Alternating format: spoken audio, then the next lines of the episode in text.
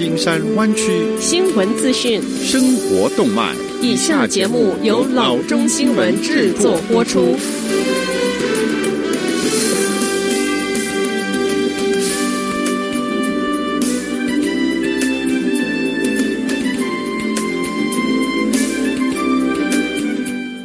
各位听众大家好，欢迎来到老中广播电台的节目，我是君君。我们首先来关注今天的旧金山湾区地方消息。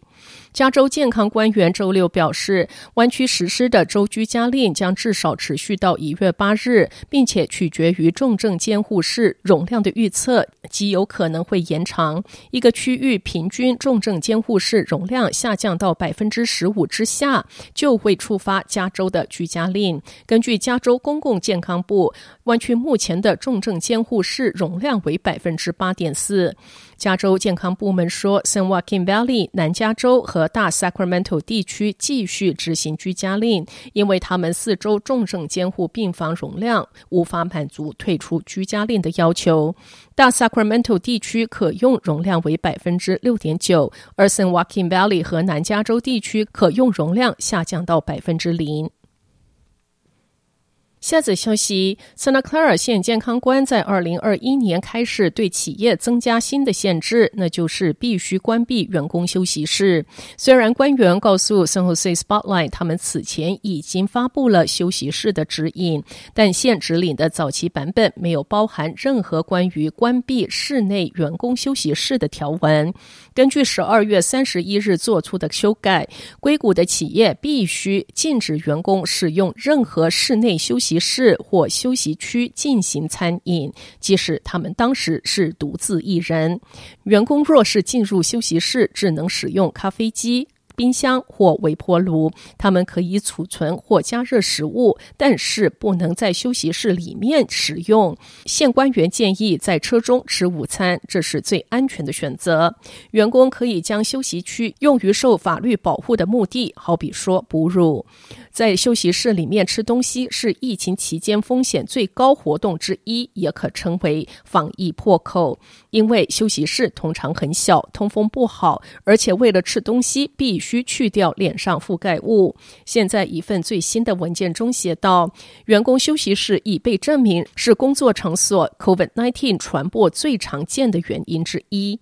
任何不能关闭休息室的企业必须向县政府申请豁免，并且提交安全计划，好比说错开员工休息时间或者是设立室外的休息区。他们还必须增加室内通风，并且定期消毒高接触的表面。下次消息，上周日在 Jenner 的 Blind Beach， 一名男子死亡，两名儿童失踪。搜救孩子的官员说，他们已经推定两个孩子死亡。Sonoma 县警长办公室官员说，急救人员接到有三人落水的急救电话。海岸警卫队、Sonoma 县警长办公室直升机单位 State Parks California Highway Patrol 和救生员做出了应对。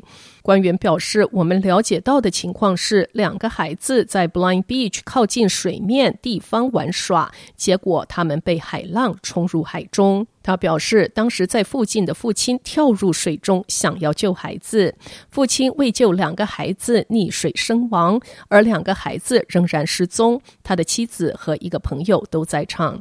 这个悲惨的事件发生之时，海浪的条件非常的恶劣。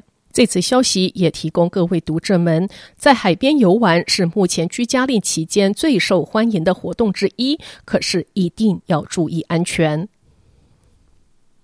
下则消息，十二月底，湾区名人 Steph 和 Ayesha Curry 夫妇给了东湾一家餐厅老板一份难忘的新年礼物。Curry 夫妇在 The Tamron Hall Show 上当特别来宾之时，向 Oakland 和 Emeryville 的 Monster Pho 老板 T-Tran 致赠了一张两万五千元的支票，以帮助他的艰难事业。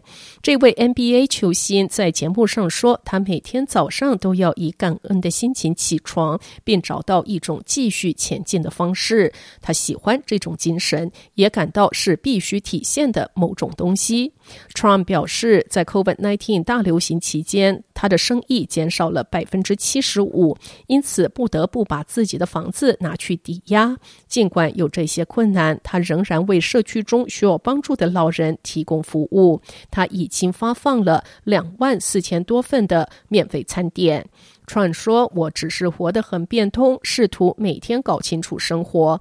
我知道这对我来说很困难，可是对所有的人来说也非常的困难。我不希望别人为我感到难过，只要努力工作，并且帮助他人。下则消息，去年底的路透社一篇报道吹皱了电动车市场一池的春水，尤其是让 Tesla 倍感威胁。该报道援引不具名消息来源， Apple 公司将于二零二四年之前开始生产自动驾驶电动车。不过 Apple 想要涉足电车市场也早有所闻，该公司内部就有 Project Titan 的项目，试着把 Apple 牌电动车操作软件系统提供给现有的车厂。二零一七年四月 Apple 也获得加州车管局的许可，可以在加州测试自驾车。Apple 电动车业的野心消息过去一直都存在，但从未像路透社这回如此引起震撼。虽然该公司一直都不对这个报道回应， Morgan Stanley 的分析师在十二月底给投资人的一份报告中说，特别将此事列回重新考量的投资项目。内容说，在未来几十年内， Apple 牌的电动车可能会成为电动车和行动业的变革性的事件，就像 iPhone 改变了手机游戏规则一般。分析师写道，有太多事情正在电动和自驾车的领域发生，而且与科技业相关，也许已经到这个全球最有钱的公司想要进军十兆元的全球移动工具市场的适当时机了。好的，以上就是生活资讯。我们接下来关注一下天气概况。今天晚上湾区各地最低的气温是四十一度到四十二度之间，明天最高的气温是五十四度到六十二度之间。